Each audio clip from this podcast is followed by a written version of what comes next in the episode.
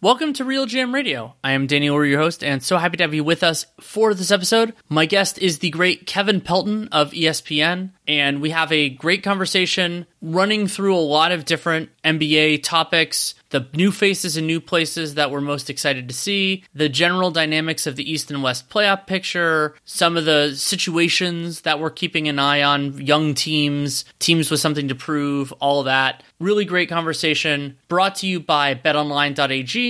Use the C L N S fifty promo code to get yourself a fifty percent welcome bonus on your first deposit. Episode runs just about an hour. Lots of really good stuff in here. I hope you will enjoy it. Thank you so much for coming on. Thanks for, as always, for having me. I notice, you know, especially because of the this being the longest break in the year, and also with just the nature, you you and I have talked about this a little bit in other in other places about how the All-Star game in basketball is actually pretty late in the season, that we're not setting up the second half of the season right now. We're setting up the stretch run. Right. I mean, you know, Dan Feldman wrote about this in the the uh, Dunked On Daily Dunks on Friday as we're recording this, that uh, this is the most games on average that have ever been played in N B A history before the All-Star game. And, you know, that really it's only a, basically a quarter of the season that's left now. So, yeah, it, it does kind of change things. We think of it as the, the mid-season game, the, the halfway point, but we are well beyond that. And uh, really not a lot of time left for some of these new teams to integrate players, because I think that's the other element of it is, is you know, obviously now the, the trade deadline coming before the All-Star break, and especially this year, it feels like, you know, Kyrie played, what, one, maybe two games with Luka Doncic before the break. Kevin Durant obviously hasn't returned and played yet for the Phoenix Suns. So some of these big storylines coming out of the trade deadline are still unfolding. For sure. I, I think of Milwaukee as another good example of this, where you now, because of the combination of the deadline and the All-Star break, there wasn't really an incentive, we don't even know how ready he would have been, to rush integrate Jay Crowder. And so instead, Jay Crowder, who hasn't played in an N B A game before the All-Star break, you, you get that time and you could get that adjustment. And so we are going to see different iterations. And, you know, like Nate and I did an entire pod on Thursday where a portion of it was just like, who's still hurt, who's not hurt, you know, those sorts of elements, because you get, it's actually one of the bigger clarifiers that happens is, you know, sometimes player X will be out through the All-Star break, but it's like, well, would he have come back earlier in that, or is they are they still out? Like, you know, various different players with their maladies. Zion, unfortunately, uh, suffered a re-injury. And that kind of lends itself to the, the I think the the biggest story that we're going to be looking for over these next two weeks. It's often a sort of thing that I end podcasts with, is just what are we going to be watching? And I think it's new faces and new places. Yeah, that's always like the, the trade deadline, you know, that period afterwards. It's kind of like you you start the season anew, because, you know, there's so much interest in how is this player going to look with their new team? How are they going to be used? How is it going to be different? How is it going to be the same? Whereas I, I will admit that, you know, when we get to mid-January, the N B A viewing can maybe seem a little more monotonous because there's not that degree of mystery about teams. Right. And I think that I didn't as develop as full an appreciation for this until recently, not only with the trade deadline, but also buyouts largely occurring during the same window too. Technically speaking, players can still be bought out until March first and play for their new teams in the playoffs. But we're seeing those movements happen early. So, you know, this is going to be Russell Westbrook on the Clippers, Kevin Love on the Heat, all of those circumstances. So it's not only the trade deadline guys, especially with some of the injury-related delays for players like Durant, but it's that. And so we're going to see closer, in many cases, unfortunately not for the Bucks, to full-strength iterations of these teams coming out of the break, which is extremely exciting.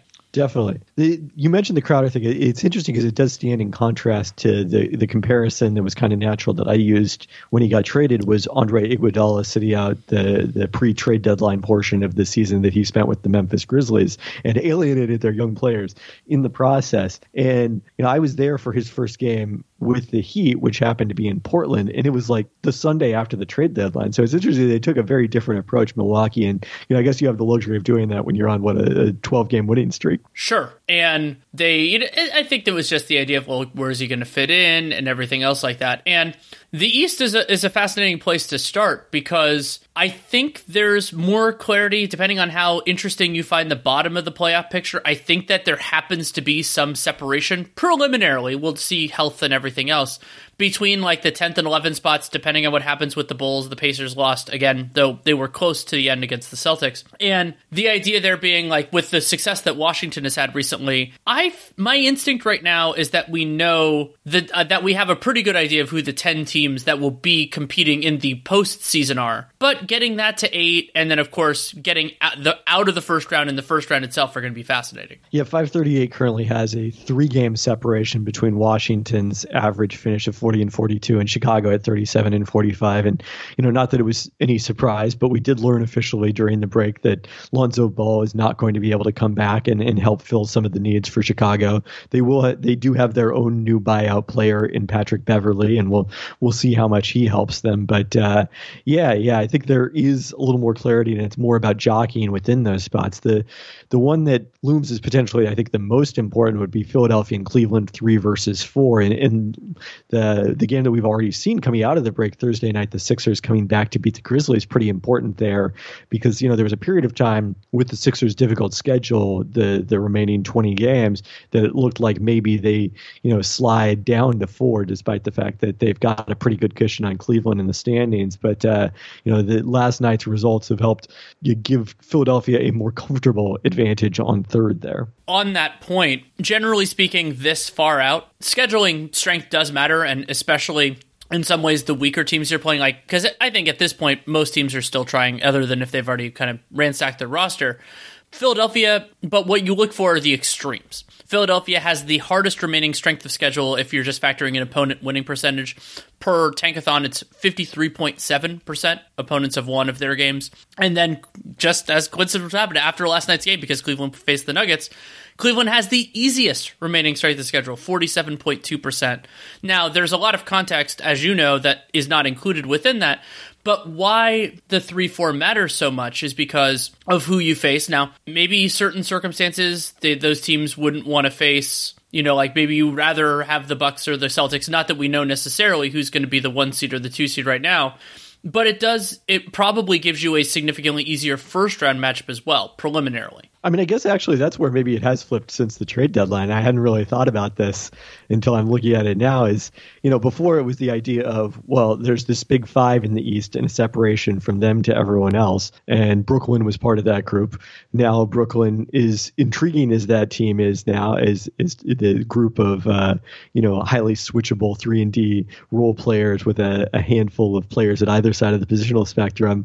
Uh, no longer, you know, I think, I, I think you'd probably rather face them in the first round than you would Miami, and we're still kind of not sure how those are going to shake out five and six because Brooklyn's, you know, spot in fifth is no longer as secure. And then you've got Boston and Milwaukee could flip flop first and second. So I don't know. Maybe I, maybe as I look at it, third and fourth, it's too early to say whether it really matters. You might actually rather be in fourth in some ways than third. We may find out in time. The one consideration that I would mention there, and Brooklyn does, as we're recording this, have a three-game advantage in the loss column. For teams that are at the higher end, I look at the loss column because you can make up the wins, and then I, it's the reverse for the bottom. And so what you could see now that Brooklyn isn't as formidable is the team in the five is just the team that's playing the best over this last twenty right. some some odd games. And so I don't think that team is going to be as good as the f- full strength version of the Nets would have been, but you do still run into that. And there there's the variance with injuries. Maybe a team is playing the best, but they have something else. And the incentives, and, and it's also with three four, you're probably not gaining, you're gaining a theoretically a more favorable matchup in the first round and potentially in the second, depending on how you feel about the two versus the one. But you're not necessarily gaining more home court series unless there are significant upsets. Well, let's talk about that Boston-Milwaukee situation at the top. Maybe, maybe that's where we should have started. It's interesting because despite the fact that the Bucks are on this twelve-game winning streak, again, as we record coming out of the All-Star break, they still haven't come close to catching Boston in point differential. In fact, they're still last among the top four teams in the East in point differential, with Cleveland being the uh, the underachiever in the standings relative to their differential, and Milwaukee still pretty massively overachieving. Should I, should we be worried about that, or is it just irrelevant because they've played well enough with Chris Middleton healthy? It's relevant. However, that becomes superseded by the players they've had missing. You know, so the the idea basically the record the record overstates how well they've played or, or how well they played so far, but you expect them to play better is right. probably. And so, and for me, generally speaking, especially if you're consolidating to a playoff rotation, then I have, I have belief that the Bucks can be better than they have been so far. And we'll, I mean, th- it was looking like, especially with that win streak, that Milwaukee could, could really put a little bit of a charge into Boston. I mean, Boston has a lot of talent. They've also, you know, had some injuries, though not nearly to the extent of the Milwaukee Bucks. And so you kind of thought maybe that could shake out. Now, we don't know timing on Giannis. It sounds like he's going to play whenever he's not feeling pain. I'm guessing that's not going to be super long, but considering where Boston, like what they've done and, and how good they are, it is going to be hard. It is going to be harder for the Bucks to pass them than I expected going into the break. Definitely. That that changed the equation. I, it feels like on Boston that people just kind of, because of the fact that they started so strong and, you know, then had kind of a middling December and, have, you know, just been going on. They, they played well, but not as well as they, they did at the start. And it's kind of our attention has been distracted elsewhere. It's Denver's rise in the Western Conference standings. It's now the new faces in the Western Conference. You know, can Phoenix be the, the favorites there? What's happening with the Clippers? That like Boston is flying relatively under the radar for a team that has, you know, both the best record and pretty solidly the best point differential in the N B A. It is a weird thing that happens because, like, I mean, sometimes for individual players, I don't know why the name Jeff Teague always sticks in my head. It's there's this idea that if a player shoots really well in the beginning of the season, you kind of think they're shooting well the whole year, and then because yep. you don't check the numbers every week. In some ways, it's the opposite, like because we're watching teams more frequently and kind of thinking about them in the micro and the macro, where that dominance early, it does fade a little bit. And some of it was, I mean, it was. It, it, I always caution people, it's like, this is the best, so far they've been the this best ever. It's like, well, that's because you had a smaller sample. There's more prone to variance and everything like that. And Boston had this ridiculous first shot half-court offense at the very beginning of the season. That toned down. Oh, uh, whoop-de-doo, they're still second in the league in offense overall. And for Boston, I think the other part, yes, they added Malcolm Brogdon. That makes things different is we largely know what they are. We largely know what the sales pitch, and, oh. and that undersells the improvement that players like Jaylen Brown, ha- or sorry, Jason Tatum have made. And Jaylen Brown's had some improvements too. Still, the theory of the case for the Celtics to me is basically the same, and they won the Eastern Conference last year and had a reasonable shot of winning the finals, of course. The, the disrespect to Mike Muscala has been noted, and it is not appreciated. I mean, I, in fairness, the Celtics are still the, you know, Vegas championship favorites at this point. It just feels like relatively the conversation has moved away from them in recent weeks. And and maybe that's just a case of us paying attention to whatever, you know, kind of the new thing is, the new toy is, as opposed to uh, our old familiar favorite. I'll throw you a question that came up in actually a Dunked on Prime Discord recently. I think it was in the last chat I did, talking about, so talking about the teams in the West and championship odds and all that. And what I was saying is, I think the West overall, the strength is a little bit underappreciated in part because some of these teams have been so injured. But my expectation right now is that the N B A champion will come out of the East. And what makes this hard is that the West is going to be a bloodbath, and whatever team makes it out will be playing really well at that time. But I think knowing what I know right now, I fully expect to be convinced otherwise by June. But I think I'd pick, knowing what we know right now, I'd pick the Celtics or the Bucks in a series, a final series against whoever comes out of the West. Do you agree with that concept? I do. It, it's interesting. So again, the odds have the East is like a tiny favorite over the West. I, I'm, you know, adding up the totals on five thirty-eight and on championship odds, and that seems to have it almost exactly fifty-fifty. I mean, the one thing about this is because of the fact that the West is probably somewhat deeper than the East, whoever emerges out of that will have had a pretty impressive playoff run, you know, excepting injuries that make that, that run easier than it looks right now, which I I guess we probably can accept at this point in in uh, N B A history. So from that standpoint, you know, again, if Phoenix crushes Denver in the conference finals, let's say, then maybe the situation looks a lot different. But right now, I do tend to agree that I I still think the the two strongest bets to win the fav- the title, the the two teams in a tier by themselves, are Boston and Milwaukee, because of the fact that A, they are, you know, two of the three best teams right now, and B, we've seen them both do it at a high level in the postseason. And the Bucks when they won the title two years ago, and the Celtics and making it to the finals last year. I agree with that. I posited a very similar idea. I also am concerned I mean, various, you know, whoever makes it out of that Western Conference is going to be nasty, but there is a part of me that's like, that is just thinking, are you going to feel really stupid that you were underappreciating Denver? Because when they've had their best guys available, they've been great. Jokic is unbelievable. They still have some of that, though. I mean, they, they were, you know, you could argue, and I believe that was twenty twenty when they acquired Aaron Gordon. Was that twenty-one, where they were like the best team in the league for six games, and then Jamal Murray got hurt? Yep, twenty-one. twenty-one. And so there's a part of me that thinks that, but the larger element is just they have some really good defenders, and I think this is their best roster and best constructed, balanced, all that stuff. I think Malone has done a very nice job this year. The questions about whether they can defend the best teams are still present. And Denver, they haven't made an N B A Finals. They have made a conference finals. They could have theoretically even made a second one during Jokic's tenure. They've still, like, even in some of those series that they've won, they've had some shaky defensive performances too. And I think it's so weird to parallel them with Cleveland, because Denver has had more success in this iteration than the Cavs had, because the Cavs, this iteration is basically just new. But the idea that I, I'll believe it when I see it, and I distinctly could see it, but I still, I'm not all the way there yet. Fair or unfair?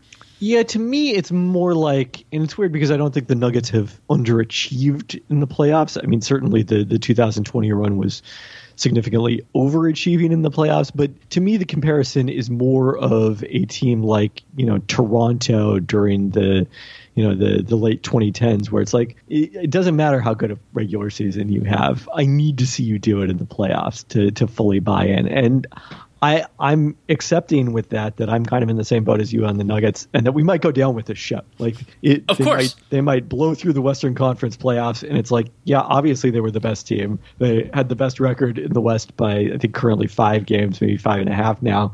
Uh, you know, they they have the the two time M V P. Uh, they they've you know experienced more playoff success than a lot of the teams that are at the top of the Western Conference standings. With Phoenix is is maybe the exception to that.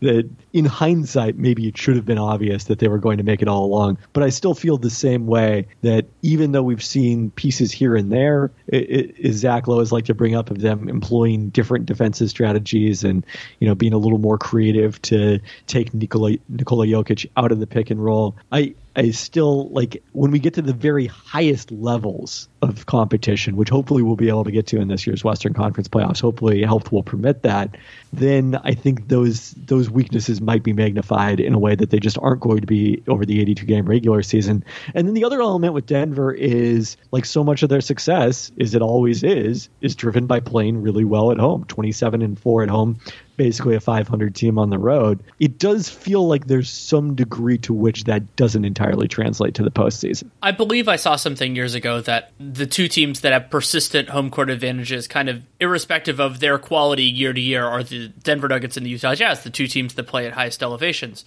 And it yep. makes sense that that would tone down, because in part, you're, other than the very end of a series, you're not playing there, you're never playing there on the tail end of a back-to-back, and you're often playing two games, so you have more time to acclimate and everything else. So it make it, it makes intuitive sense that that home court would be less extreme. And Denver also, like, as great as they are offensively, they've done a great job against great teams. They haven't fully solved the non-Jokic minutes, even though they've gotten better, and those minutes will hopefully be very few in the playoffs. What one of the things that gives me pause, and I thought this might be a worthwhile exercise for us, is just, as much as I think a lot of these Western Conference teams deserve respect, and I mean, you could you can argue some of it, the I don't think there's a team out there, in some part because of the defensive deficiencies of some of these squads, that is just an obvious, like, oh, if they put it together, they're kryptonite for any good team. Like, you know, that the I, I'm not talking about, like, the absolute best case. I'm talking about, like, the reasonable best case scenarios for some of these teams. I still think Phoenix can be that team. I mean, I... Yeah, they don't have necessarily that one wing defender, but they also don't have, you know, a lot of terrible defenders. We'll see how much Chris Paul's just height at this age is a weakness for him in the playoffs. If, you know, teams have started to hunt him in a way that would have been unimaginable when you think back to when Chris Paul defended Kevin Durant as, like, the primary defender back in that Clippers Thunder series, whatever, whatever year that was. So I. I think I'm higher on the realistic best case scenario for the Suns, although I'm granting that there there are many reasons, health primary among them, that they but we might not see that group this year. There's also the question about, like, so I, I've thought a lot about a Memphis-Denver series, and I have this sh- f- distinct feeling right now that if that's the Western Conference Finals, we'll have a very clear idea within two games, but I'm not exactly sure which idea is going to take hold. And so, like, for, th- for that series, it's, you know, how are they going to contain Ja Morant? Desmond Bane could end up being a big difference maker, but also Jokic has generally, as I recall it, done very well against Steven Adams in his career, and this collection of Grizzlies bigs that are very good, and I think Are, are you know can can fill a lot of gaps. Jokic creates more gaps than they fill most of the time, and so how those two teams square up should it end up getting there. And I mean, it's, it's another real challenge to kind of assess. Friend of the pod, David Locke, told me last night to look up Memphis's like net rating by quarter, which is not something I had, had done until just now. And it is pretty ghastly for the fourth quarter. They are minus five point nine. In the fourth quarter, the only had, two teams... had a, had a rough one Thursday. I sure did. The only two teams they are ahead of are the Houston Rockets and the San Antonio Spurs. That is wild. I, I don't know if I've ever seen a split like that for a good team.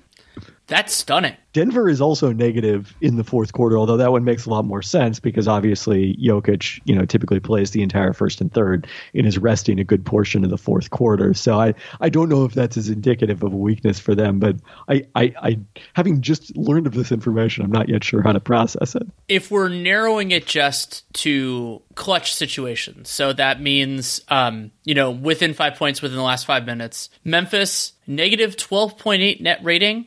Only seventy-three clutch minutes. I believe that's the fewest in the league. Yes, it is. That is the fewest in the league. San Antonio is actually second in that stat. You can, that explains the two ways that you can not have a lot of clutch time. And they're thirteen and twelve in those games, which is not fantastic for, especially for a team this good, though, you know, you being significantly under. And, and the reasoning, if you want to kind of work through it, is they're twentieth in offense, but fascinatingly, they're twenty-sixth in defense during that time. I would, I, I don't think the splits with, with and without Jaren Jackson available, like we're, we're already cutting it pretty thin here. We're talking seventy-three minutes, but that is, that is really striking. I hadn't really fully thought about that. And for, for reference, the next team that I think is has real championship equity, unless you want to count the Sacramento Kings, on that, like, let's say, clutch defensive oh, rating. You're, you're going to get the tweets from Sacramento now. Oh, I always get the tweets from Sacramento. Is Phoenix. Phoenix is twenty-second, uh, one fourteen point five in uh, clutch clutch defensive rating. Yeah, and, and, and Denver is at, uh, it's amusing that it's Phoenix, by the way, given their dominance in that stat last season. Right. Denver is at the other extreme, uh, at, at plus twenty-two in net rating in clutch situations. I mean, I think the one thing you worry about a lot is the way that N B A stats defines it. You know, oftentimes a lot of what you're, a lot of the possessions you're counting are kind of meaningless possessions. Like it's, I'm fouling to get the ball back, or, you know, I'm trying to score down five with thirty seconds left that may not really reflect the actual kind of ability in those situations.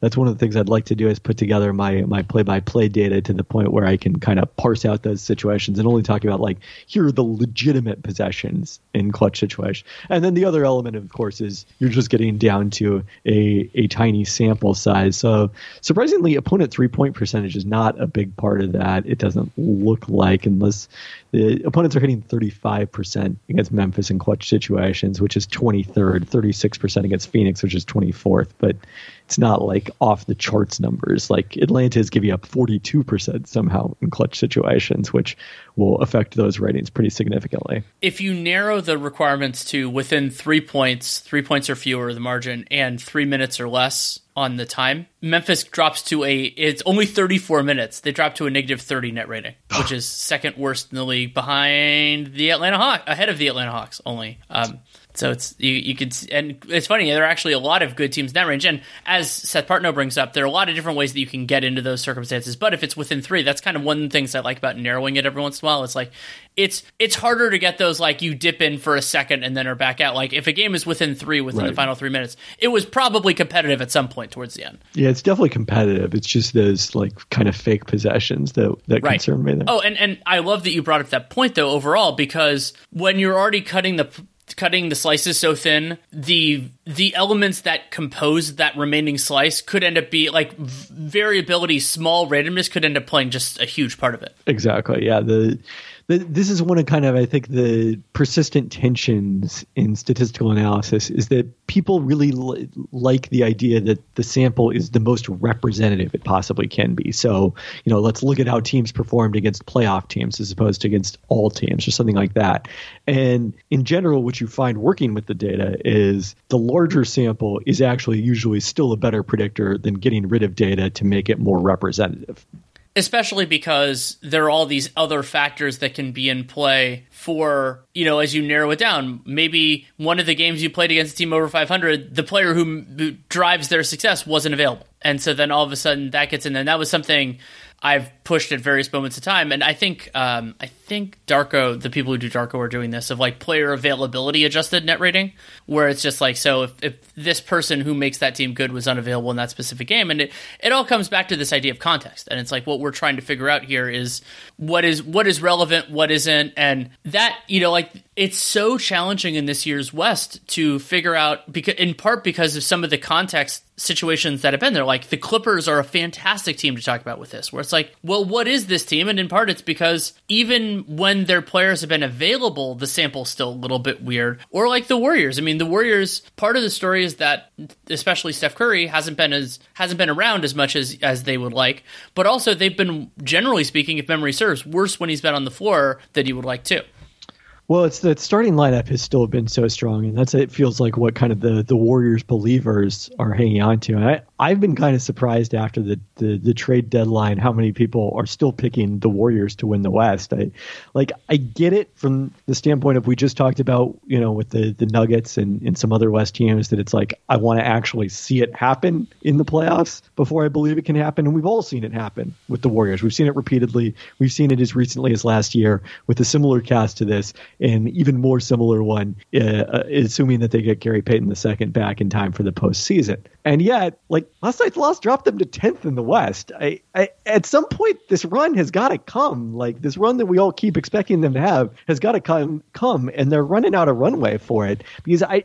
Again, speaking in terms of I got to see it before I can believe it, someone coming all the way through the play-in, I think that scenario is just wildly overrated. That it's one of those things you talk yourself into, like, no one's going to want to face them. They're a scary team on paper. And it's like, yes, that's true. But at some point, the number of games, the difficulty, the fact that you probably dealt with some injuries, and that's why you got stuck in the play-in, whether you're the Warriors or, you know, if it's this year's Lakers, the two thousand twenty-one Lakers were a great example of this.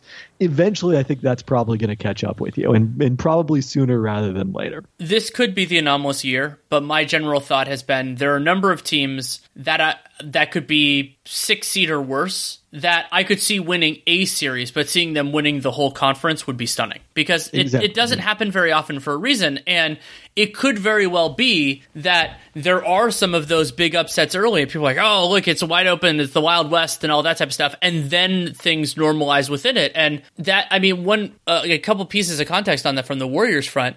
Right now, Golden State, so last year, ten point six Cleaning the Glass, plus ten point six Cleaning the Glass net rating when Steph Curry was on the floor. This year, plus six point three. And they're twenty and eighteen in games when Stephen Curry plays. Like, that is below the standard. And that's not because Steph Curry has been bad. Far from it. But the team overall hasn't quite been there. And there have been other injuries. But, like, that that twenty, twenty and eighteen isn't good enough for them to sustain all of, all of these different levels. And as you brought up, like, there have been times where it feels like, oh, the run the run might be coming now. And then they just, like, have a complete dud out there. And it's it's hard. I'm picking them to win the West, I think, is very ambitious. Picking them to win an individual series, I, I firmly believe that Styles makes fights and, and all of that. And that's why it's going to be so fascinating to see where this shakes out, like in terms of where teams end up, because, like, I mean, Sacramento, the, it's a wonderful success story. I, their offense is going to give everybody challenges. They are crushing bad teams in part because of that, and that Mike Brown, Sabonis, everybody deserves a ton of credit for that.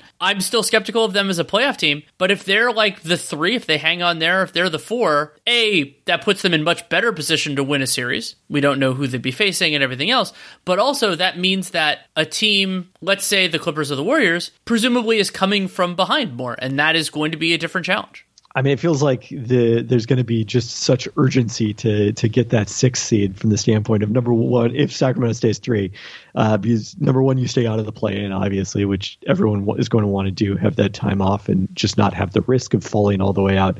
And then two, also the opportunity to play Sacramento in the first round is opposed to getting Denver or Memphis, presumably. Like that's a that's a pretty wide gap, and I feel like that I don't know what the record is for like w- the number of, you know, the pre-series predictions favoring the team without home court advantage in a three six matchup, but I feel like it is it is in strong jeopardy if Sacramento stays there, with all due respect to the Kings. It would be the equivalent of that five twelve in the N C A A tournament that seems like everybody picks, and those actually cash out fairly frequently, so I don't I don't know the exact numbers on that.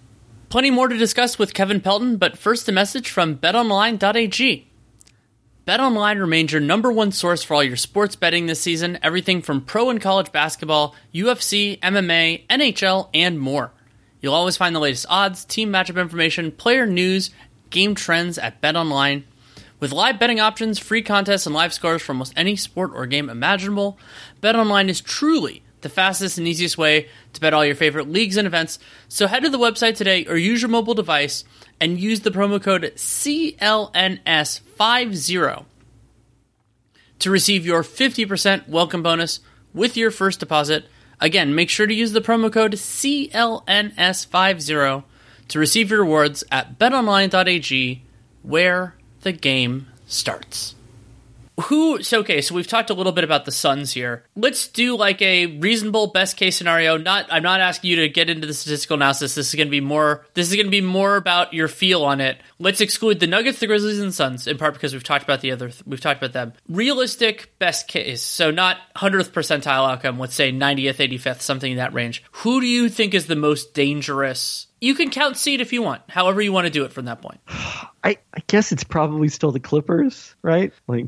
I, I'm angry with myself, but yeah, I think it is. I, and and I already feel tremendous regret for picking the Clippers to win the West coming into the season, uh, and and not going with a, a safer bet on that count. But again, you know, we've seen that their small ball lineups can cause teams a lot of problems in the playoffs. I, I mean, the Westbrook scenario factor is the biggest possible wild card, and, and maybe the, the biggest reason, aside from the fact that they just haven't been very good this season, that I hesitate in saying that. But again, there's a level that they can get to when Kawhi Leonard is, you know, at the top of his game, and, and he's looked pretty close to it, I think, for an extended period of time here. So that they're they're my reluctant pick. They also have different theories of the case, which is very useful. I mean, so the Warriors have the benefit of, like, we know that their theory of the case can work, especially if they can get something out of Iguodala. Andrew Wiggins' absences this year have been definitely unusual for him. So you have those elements working in their favor. And with the Clippers, it's always been, you know, like, as as much as, we, like, Zach Lowe, and I agree with him, that the, the Nets are that, like, ultimate theoretical team. In some ways, the Clippers are, too, because they have had a couple of really good series, and they also got beat basically full strength with a different coach against the Nuggets in twenty twenty, and full credit to Denver for winning that. And so yeah, I, but, I, but now Mason Plumlee's on the other side. Yes, yes, and that that has that has swung the full tide. And I, I wonder, because this comes up a lot in the context of player injuries, of just like the passage of time. And so it's like, you know, the Kawhi Leonard that we're going to see right now is not the Kawhi Leonard that we saw before the injury, even if he had never gotten hurt. Like that's just right. the way the way aging works, the way the passage of time works. And so I, there's a part of me that goes, do they still have that fastball? I, I'm still, you know, it's kind of that, it's the reverse of the believe it when you see it sort of element, is like, I've seen it, at least with some of these players individually, and there also is the element, I'm looking it up, but when Kawhi Leonard has been on the floor, they have a plus eight point one net rating. That's actually that's actually worse than two years ago, but that's still pretty dang good. And there's a a big part of me that goes, you doof, haven't you haven't you been haven't you been down this road and been wrong so many times before? Why are you why do you think it's gonna be different? And I think part of it is also that I don't have as much faith, you know, like, so the Mavs, I think their defensive woes are a version of catastrophic against really, really good teams. I think they're they're that, you know, wild card, cut the brakes, like they can beat anybody, but they can also lose to anybody type of team. Like Sacramento, they have some some things that I really like, but they don't really have the personnel for a team like the Clippers. And I think the Clippers have reasonable personnel for them. And like, I, there's there have been versions of the Wolves that I've liked better, but I think in some ways that is about, it's a statement of how I don't trust anybody else more than I think the Clippers are amazing. Exactly. You know, I hadn't thought about this. It, it's still unlikely. I think that probably Phoenix will scuttle this somehow, but uh, we could have another Clippers Mavericks first round series for the third time in four years. Oh, I really don't want that to happen. In part because I want to see. I want to see. Well, you got to see Luka a little further last year, but I, you know, the, getting new matchups. The other team, even though I think this, particularly with Zion's hamstring stuff, isn't going to be the best iteration of them, I think there's a chance that the Pelicans put a charge into this. And maybe they're more in the, especially with these losses in the Clippers Warriors camp of can beat a lot of teams, but probably won't win the whole whole conference this year. If they can get this, we're moving to the point, like if Zion's playing defense like he was before, they have a lot of functional depth. I thought Willie Green generally did a nice job putting players in positions to succeed. I, I, I, the losses have really made it harder for me to like pick them in different series, but they could be really feisty and dangerous. I also wonder to what degree it informed their thinking going into the trade deadline. When we did the Dunked On mock trade deadline, I had the Pelicans and was definitely, you know, trying to get into the O G Anunoby conversations and, you know, trying to, and ended up dealing for Miles Turner, even though we couldn't make the renegotiate and sign and trade happen. Renegotiate and extend and sign and trade, I guess. Uh, uh, I, it makes sense that they would be a little less ambitious now that it looks like they're going to have a hard hard time getting out of the play-in tournament. Uh, so you don't necessarily want to expend some of that draft capital on a season where you're unlikely to have a long run. But yeah, I mean, look, the version of them, we we barely seen them with Zion and Brandon Ingram healthy. The version that we saw with just Zion was already pretty good. And uh, they, they could be the proverbial team that you don't want to see coming out of the play-in tournament as well. They could be. And even though I have skepticism about how their talent meshes and, you know, where's the ball going to go? How are they going to do it defensively? Like, and, you know, where does Valanciunas fit in and Ingram and Zion and so many different things? There are always teams, and there was an iteration of the Brooklyn Nets that looked like this, where it's like those parts don't matter because they just, you just can't stop them in the first place. And so you don't have to worry about it. And they have enough team defenders and everything else. And that kind of lends itself. You brought up the idea of draft capital, and I think now we're past the trade deadline. One of the key storylines that I'm going to be watching over the next year, so meaning from now until the twenty twenty-four trade deadline, is we have this group of teams. Specifically, I'll focus on the Pelicans, the Oklahoma City Thunder, and the Utah Jazz, who are simultaneously some version of competitive. We'll see where this this Jazz post-Conley stuff ends up, and the Thunder, um, some definitely definitely worth watching all of them. All of them, if they want to, could be important bidders in whatever level of player they want to go after, whether that is a Miles Turner or an O G Anunoby or Star X, who ends up hitting the market. And I I think that when you consider some of the high-level talent, particularly for the Thunder with Shea and with the Pelicans with Zion, that sooner rather than later actually makes more sense. And I'm not saying Pelicans are doing a, they're trading five first-round picks this, this offseason or anything silly like that, but I want people to be prepared for the possibility. So, I mean, I think the other thing that allows you to do is, like, you know, the whole storyline when the Timberwolves made the Gobert trade, I was like, wow, they did this trade and they managed to hold on to, like, all their most important players. And it was good for them to to keep Jaden McDaniels, certainly. But one thing we learned is, like, actually, no, it turns out anytime you're matching that much salary, you got to give up some pretty important players. And they have badly missed Malik Beasley this season at the very least. And Vanderbilt. Vanderbilt. Yeah, and even Patrick Beverley, perhaps, although not enough to bring him back in the buyout market. The fact that these teams are so deep and still have the draft picks incoming that might not be involved in a trade like this, I think makes it easier to make one without that kind of sacrifice. Uh, to me, the time is is very ripe for Oklahoma City. Do you know where the Thunder rank, even after their loss last night to the Jazz, in point differential in the Western Conference?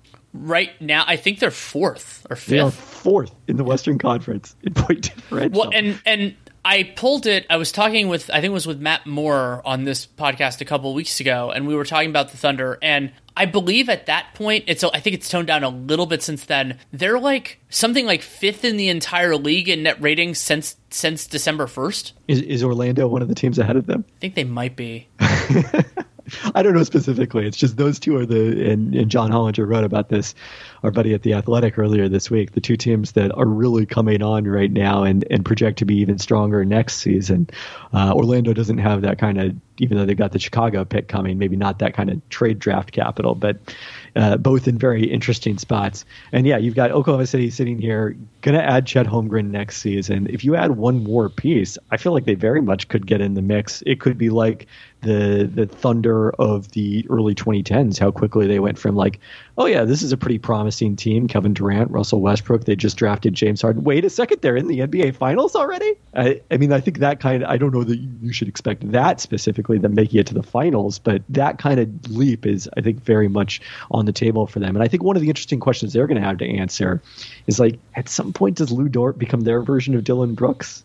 Like, I don't think his shot selection is is questionable as Dylan Brooks, but uh, uh, coincidentally, these two Canadians that tend to play bigger than their size defensively, since Dort is basically their four most of the time now, uh, it, it could be the same thing where, you know, he had all this kind of latitude to explore the studio space offensively when they were deeply rebuilding, but when you start competing, do you start to worry a little more about some of Dort's weaknesses offensively, and does that make it more, you know, important to kind of include him in a deal like this for a guy like Anunoby, who would who would be an offensive upgrade in addition to just being, you know, more naturally sized for that power forward spot? The threshold's changing so dramatically for strengths and weaknesses when you get to the high rounds of the playoffs. It's such an adjustment for fans. Like, I think that's one of the one of the more interesting ones as somebody who covers the whole league is like, you see this, you know, person that you see as the golden child, like, oh, they're doing all this stuff, and then they get into one of those rounds and a lot of terrible stuff happens, like defensively or whatever. You go, oh god, they're they're unplayable, do all this stuff, and it can be an issue. And with Oklahoma City, there, I mean, I love that you brought up Dylan Brooks, because there is this extremely fraught place where this player was essential for you becoming what you are and getting to where you are, simultaneously not being quite good enough to be that player when you're going against the best of the best when the standards get higher. And with Dylan Brooks, part of what's so surreal about it is it's an element that isn't essential to his value. It's an element that is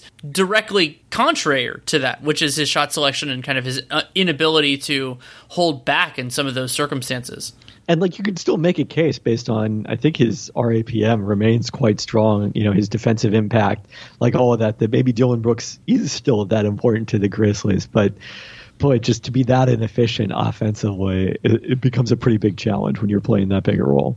Briefly, because some people are like, oh, why do you always why do you always bag on Dylan Brooks and all those things? Like, okay, since his, well, we'll not count his rookie year when actually Dylan Brooks played more minutes than any other rookie in the N B A that year. Um, since then, so that year he had, oh, I'll just do all of them. These are Dylan Brooks' true shooting. Some of these samples are smaller due to injury.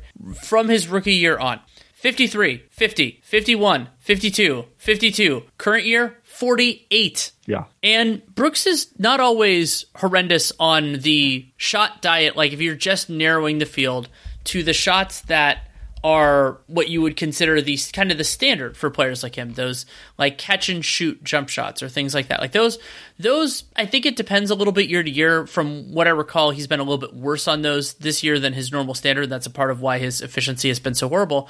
But yeah, Dylan Brooks shooting thirty-four percent on catch and shoot threes, even this year, but he's taking two point one pull up threes per game. For reasons, some of that Desmond Bane not being available, that that that hurts things, and it made his shot diet a little less helpful. But it's a question in terms of like it, it's so it's so exploitable, because if, if you can make life harder on Ja, you can make life harder on Bane, then you're gonna make that sacrifice. You're gonna live with Dylan Brooks hitting you know hitting some of those threes and taking some bad ones.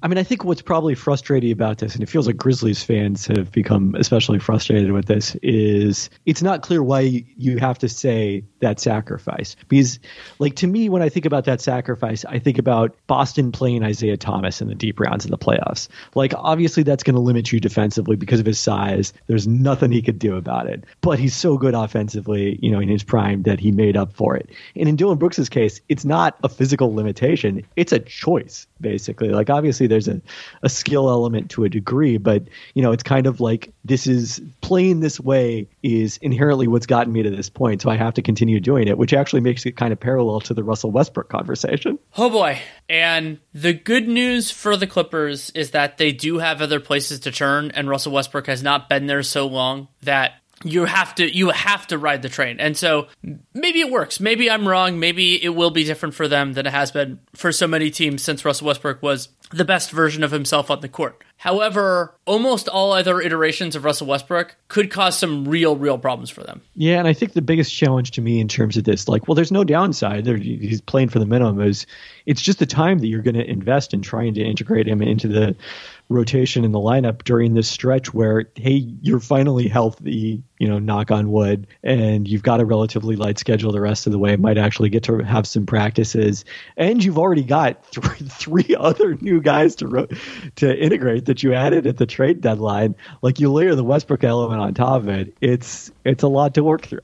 Without a lot of time. And as we brought up, if the Clippers can't push all the way up to like the three, the margin for error gets razor thin in each round, and they may have the talent to pull through, but it's a lot to ask of anybody. You, I know you watch, you watch everyone, and we have, you know, probably about ten minutes that we can go, that we're going to go beyond this. What teams, what players intrigue you the most for this next couple weeks? I, I thought you were going to point out the running joke in our group chat that whatever the worst game of the night is, that's the one that I happen to be watching. Yeah, whatever game I have on my second T V, because I haven't changed it yet, is the game that you're watching primarily. It's it's Nate's League Pass Avert is the one that I'm watching. I mean, so besides the players that we've already, like the teams and players that we've already talked about, I guess, well, whenever Karl Anthony Towns comes back, I think Minnesota is going to immediately jump to the top of the league pass rankings in terms of, you know, how do they reintegrate him? Uh, the fact that they've managed to hang around five hundred and, and still be at the, you know, top of the play-in mix right now, like, does that mean that when Karl Anthony Towns comes back, they actually can be the kind of top five, top six team in the West that we expected all along? Like, that's a that's a really fascinating question we haven't yet touched on. I'm hopeful that the greater focus on Anthony Edwards, and you could say Edwards and Towns, like, just, you know, like how this all interplay works out, could end up benefiting them. And I, I think back to last year's playoffs, and for me, the best things that Minnesota was doing offensively against Memphis was when Edwards was running the show. And Mike, Mike Conley's a wonderful player. You can still lean on him, but I think he's more comfortable fitting in where he gets in than D'Angelo Russell was. And they're both flawed defensively. I and, and with especially since they can't run the same stuff that they were all last year, like, I think Conley can do it reasonably well. And you also are probably more comfortable just straight up not playing him if that's the way things go. Yeah. You wish you had some of the functional guard depth. And with Towns, like, it sucks that they're going to have to figure this out over, who knows, ten to fifteen games before the postseason and then be thrown straight in the fire. They don't have a good enough record. I do see an avenue, especially with Edwards playing as well as he has recently, for them to push push higher in this and make, make actually being competitive in the postseason more viable. For sure. I, I think that's very much on the table. Like, we, we haven't talked about them a lot in this podcast yet, but again, you know, I wouldn't say it's a best case scenario without without Towns in the lineup, but it's, I think, a positive scenario for them to still be where they are, that this injury hasn't sunk them in the standings. Uh, okay, the second one we, that we, again, haven't talked about, Quinn Snyder hasn't been hired in Atlanta as we record this, but all signs seem to be pointing towards Quinn Snyder taking over as the next coach of the Hawks, and that's a pretty extreme change in philosophy in terms of the value of the three-point shot relative to long twos. Uh, it, it'll be interesting to see what kind of immediate changes that that has. We love to think about the significance of a coach, and I mean, there are various examples. I mean, you go the more extreme, like the change from Mark Jackson to Steve Kerr and some of the ones, but like an in-season shift that like we could see here is not unprecedented, but pretty close. And I, I would be very intrigued by how how much we see Quinn Snyder's fingerprints, if that is what ends up happening. I'll throw two other teams out there. Um, we've mentioned both of them, but I think it bears further emphasis. One of them is the Cleveland Cavaliers. And there will be a believe it when I see it element to this, because a lot of these players have just not been in that circumstance, most notably Evan Mobley and Darius Garland. Like that, it is unfortunate that their fall at the end of last year kind of prevented us from seeing some of that, because they were so good a lot of last year. And so what is the theory of the team? Can this two-headed offensive monster, two-headed defensive monster work well? And presumably they're going to play some good teams like that. I think that's going to happen here. So they're one. And then the other one and this is, you know, one of my compunctions, is the Orlando Magic, because... You, you beat me to it. They're, you brought up that they've been really competitive over this stretch. I think they're still going to be trying. Now, I, I had this theory a long time ago, that they, like about a month ago, that they were closer to the bottom of the play-in mix than they were to the bottom of the East. That is already kind of coming closer to fruition because of the success that they've had recently. We'll see if that actually affects their draft seeding or if they can massage things a little bit. But it's more this question of, we know that there will be continued internal improvement from guys like Paolo Banchero and Franz Wagner and hopefully Wendell Carter as well. It becomes... Are they already good, or what do they need to become that next level? Because it's looking more like this year, whether we're talking about cap space or we're talking about their draft pick, is probably their last great shot to add a second or third best player on this iteration of the Magic. And I think the the player you didn't hit on that is really crucial in that is Markelle Fultz. For sure. And as well as he's playing, like, do you need Fred VanVleet? I I happened to, like, after the fact, go back and on Synergy watch the uh, Orlando Toronto game from the week before the break, and, and I, I'm sure this wasn't actually a factor, but there was very much a vibe of like Markelle Fultz and Jalen Suggs are both playing great against Fred VanVleet. Like, this is very amusing given all the talk that the Magic are ready to make a big offer to VanVleet this summer. Like, maybe they don't need him now. Maybe they can coexist, because I mean, part of the beauty of Markelle Fultz is like he's he's got such great size at, at six six at the point guard that like you put him on point on his opposing number and he provides you the value that a lot of teams derive from hiding a point guard somewhere else and putting their wing on a point guard. So, you know, that's that's part of the, the value that Markelle Fultz is bringing to the table, and it potentially allows him to play off VanVleet. But that's that's to me a big one to watch. And then also, what is Jonathan Isaac? Because like he does not seem to have lost much athletically despite being off the court for nearly two and a half years or, or no, I guess it was three three full years almost, right? Three full years. Because so. of the timing of the injury, I believe you're right. Or he had played like one or two games because he, he got hurt again in the bubble, but had, was just coming back from the injury he'd start, suffered at the start of twenty twenty. Now that I get that straight in my head. But his like steal and block rates are still through the roof. The other one I'll add, they've come up in passing a couple times, to the Sacramento Kings. I, I, I love I love watching them play, and it's funny, people, because I like, didn't have Sabonis in my first group as an all-star. It's like, oh, do no, I watch the Kings a lot. I enjoy watching them play. Will they be able to piece some of this together? And no matter what, this is great to build on moving forward. Thankfully, other than Harrison Barnes, pretty much all their principals are under contract, so we will get to see this team for another period of time. But they're going to get, hopefully, the reps that Cleveland didn't last year. And I'm not comparing them in terms of their long-term potential. I'm a bigger believer in what Cleveland has going than what Sacramento has. But can they put some of this together? Are we seeing enough from De'Aaron Fox, from Sabonis, from Keegan Murray to be like, okay, they'll be they'll be in the conversation moving forward? Yeah, it's a good point. I mean, this is this is an opportunity for the Kings. I think they've got to really kind of maximize it, because, you know, things have broken pretty well for them in terms of the health elsewhere in the Western Conference and their own health, knock on wood, where they've, you know, generally been able to run out their starting five pretty much every single game. I will say I, I was disappointed. Like, I, I don't think it made sense for Sacramento to make a big trade at the deadline, given where they are in the standings, because I still think they're early in their run rather than, you know, a, at the culmination of it. But uh, I, I did think there was an opportunity for them to upgrade the backup center spot to, to maybe, you know, they did add Kessler and Edwards, but add a uh, wing defender who has a chance to be part of their rotation.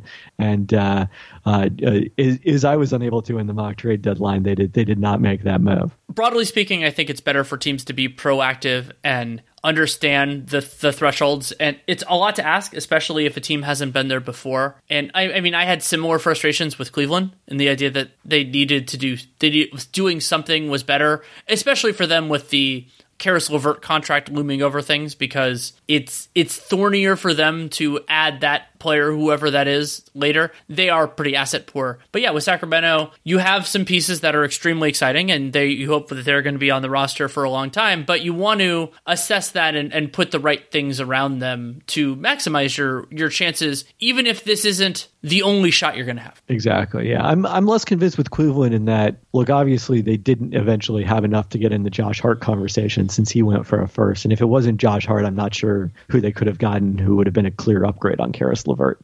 I hadn't thought about it that way, but I think you make a good point. And I don't know, I get frustrated watching them. It was, I, I had it I had it on a second screen for a little while last night, but that was more my frustration with the Pelicans than it was the, the Raptors. I'm still kind of, reeling is overstating things, but I'm still kind of grappling with their decisions at the All-Star break. Pirtle has looked very good there. Extreme. I, I, I'm happy with that. And and some of the offensive stuff has been better. He's been passing the ball, all that. Yeah, has been very noticeable. Yep.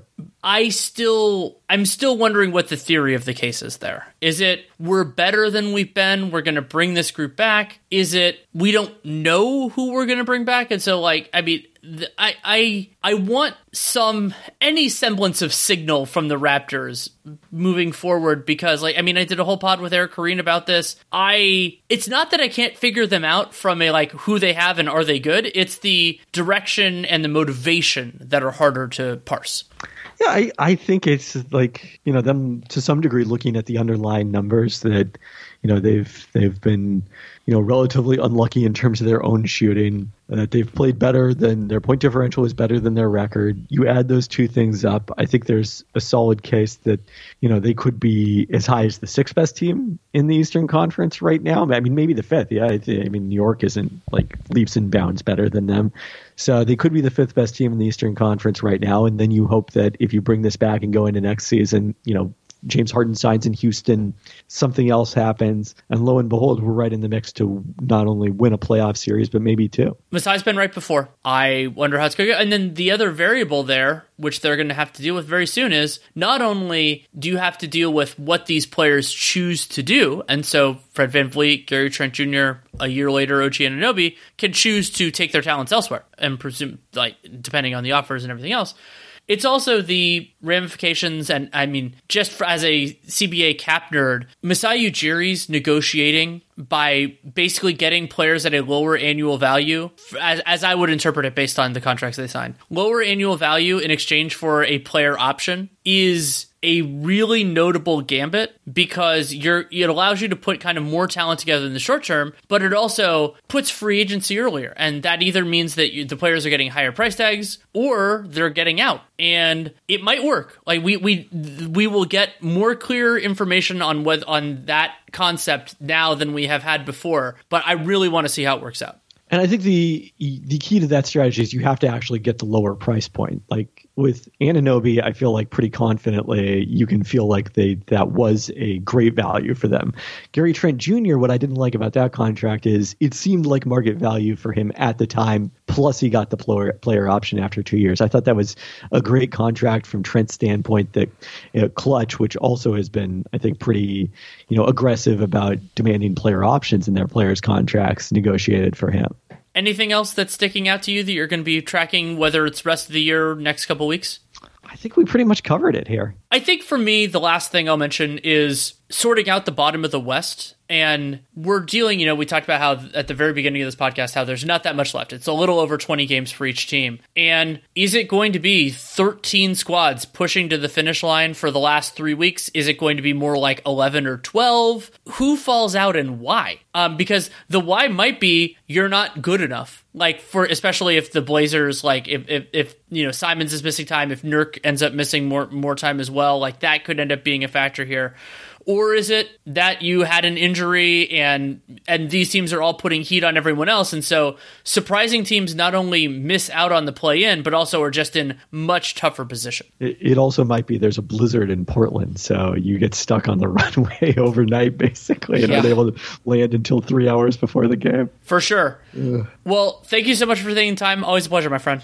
Likewise, thanks for having me. Thanks again to Kevin Pelton for taking the time to come on. You can, of course, read his excellent work at E S P N, does both N B A and W N B A, does some really good work there. I am, as always, completely impressed with his bandwidth, the hardest working person in N B A media, in my humble opinion, and that means you can also listen to him on various E S P N platforms. I always love to see and hear him there. You can also listen to the fabulous Peltoncast podcast that he does, and if you don't already, you can follow him on Twitter at K Pelton, K P E L T O N. Love having him on, and the stretch run being so close is just striking this year, and so many teams that we're still figuring all this stuff out, and that means there's a lot more to do, a lot more to see, but it's a lot of fun too. And I mean, I got so excited. I was watching games on Thursday, just like, oh, figuring figuring all this stuff out. That in particular, that Cavs Denver game was fascinating. I thought Mobley looked really good, but also, you know, lots of fun throughout the Thunder Jazz game also stood out. If you want to support this show, there are a lot of different things you can do. You can subscribe, download every episode. That really is useful for Real G M Radio because it's never going to come out on a specific day of the week. It's my availability, my guest's availability, so you can't get in a habit. So if you subscribe and download, you don't have to. It'll do it for you. Whatever podcast player you use, really do appreciate that. You can also help other people find the show. Word of mouth, rating and review in podcast player, social media, however you want to do that. Help other people find the show. We appreciate it. But the single most important thing you can do for this podcast and any other that has them is to check out our sponsors. For this episode, that is bet online dot a g. Use the C L N S fifty promo code to give yourself a fifty percent welcome bonus on your first deposit. That should be the main reason you do it. Ancillary reason, it tells them that you came from us, and hopefully you will continue to advertise on this podcast. You can also check out my other work. Now that